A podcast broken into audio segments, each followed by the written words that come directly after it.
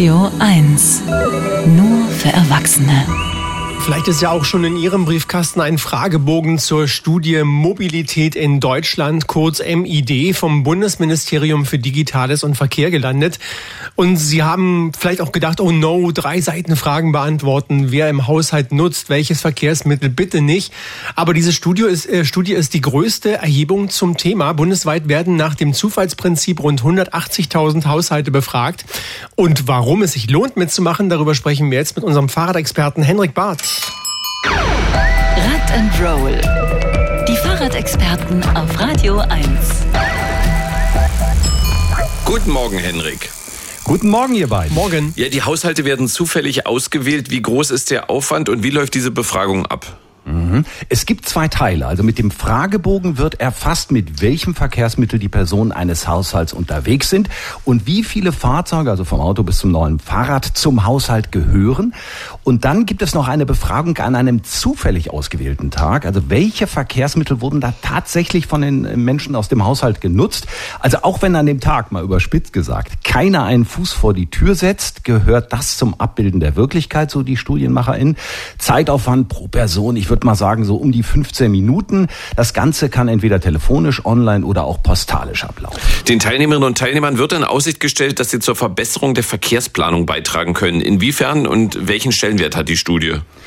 Einen großen, denn sie liefert Daten über die tatsächliche Umsetzung von wichtigen Vorhaben. Aber das kann man daran ablesen. Beispielsweise dem nationalen Radverkehrsplan, wonach die Bundesregierung ja Deutschland zum Fahrradland, äh, Fahrradland machen will, steht zumindest da drin.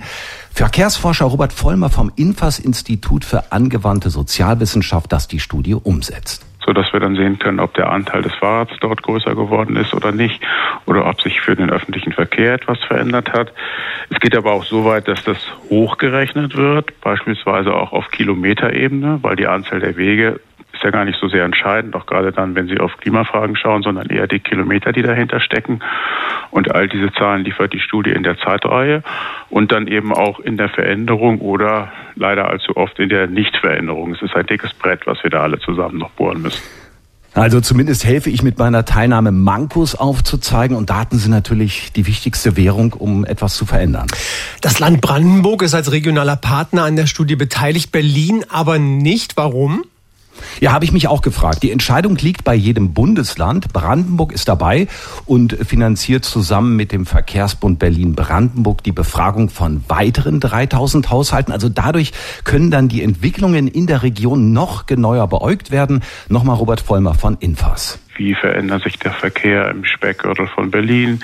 Wie verändert sich das durch die Tesla-Ansiedlung? Wie ist es in der Lausitz? Oder unterscheidet sich das in der Prignitz von dem, was in der Uckermark passiert? Ja, aber das Land Berlin ist an einer anderen großen, also parallel stattfindenden Verkehrsstudie mit der TU Dresden beteiligt. Also weshalb es durchaus sein kann, dass HörerInnen Post von der TU Dresden bekommen.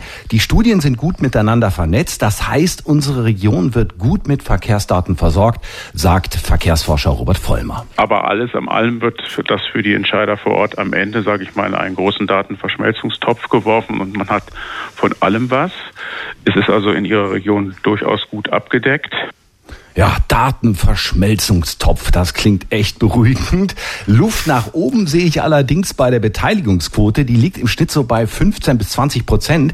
Das heißt, wenn ich jetzt Daten von 180.000 Haushalten brauche, mhm. dann müssen rund 900.000 Haushalte angefragt werden.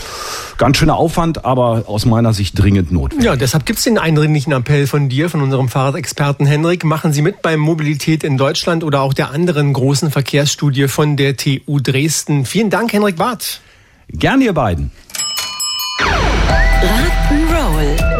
Die Fahrradexperten im schönen Morgen. Mehr Rad und andere Mobilitätsthemen immer sonntags ab 12 Uhr bei den Sonntagsfahrern.